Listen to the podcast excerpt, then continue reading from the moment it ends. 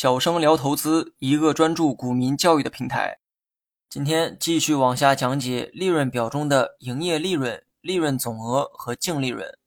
用公司的营业总收入减去营业总成本，然后再加减其他经营收益的各项金额，最后得出的这个数字就是营业利润。而营业利润就是利润表中的第四项。大家呢可以在文稿中查看第一张图哈。图中，该公司最新一期的营业利润显示为四百九十八点九二亿。这个数字就是用第一项营业总收入减去第二项营业总成本，然后加减第三项其他经营收益之后得到的一个结果。注意哈，营业利润不代表净利润。想算出净利润的话，还要加上营业外收入，然后再减掉营业外的支出。营业外收入主要有捐赠。赔偿、政府补贴等等。举个例子哈，我的公司呢有许多的技术专利，但有些企业为了牟利窃取了我公司的专利，于是我公司决定通过法律程序维权。最终呢，法院判定我公司胜诉，并对侵权企业罚款二百万。这二百万用来赔偿我公司的损失。那么这个时候，我公司的收入就多出了二百万，这二百万赔款就会计入到营业外收入。还有一些企业呢比较特殊，政府为了扶持相关企业的发展，会出台许多的优惠政策，这其中就包括诸多的补贴政策。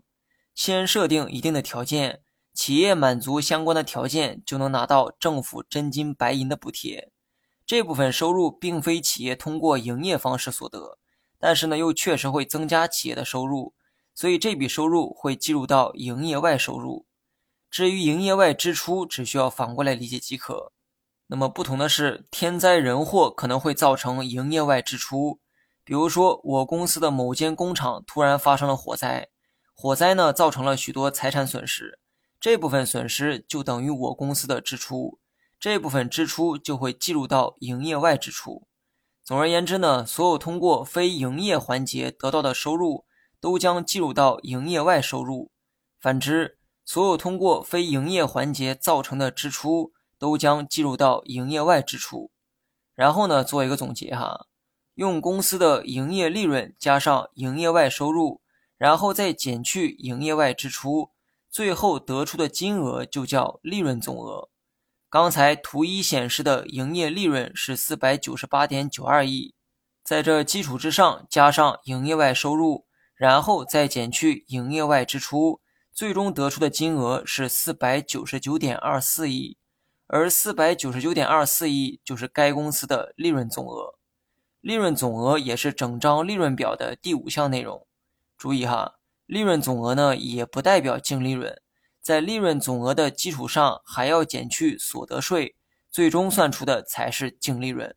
所得税呢不同于之前讲过的营业税哈，营业税是营业就需要缴纳的税费。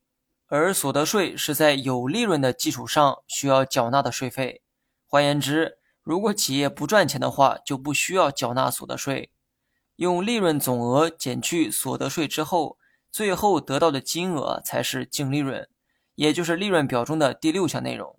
最后呢，我们完整的回顾一下计算企业净利润的这个过程：用第一项营业总收入减去第二项营业总成本。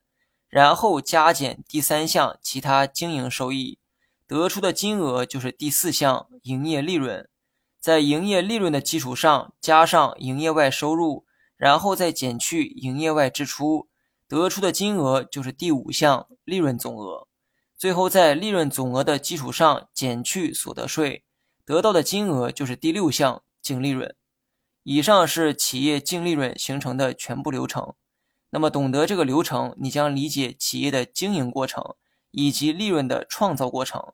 这些知识点啊，虽然枯燥乏味，但投资实用性远比技术分析强得多。很多人呢缺乏专业的投资知识，所以目前很难认可我说的这些话。但我相信，在积累了多年经验之后，你一定认可我今天说的话。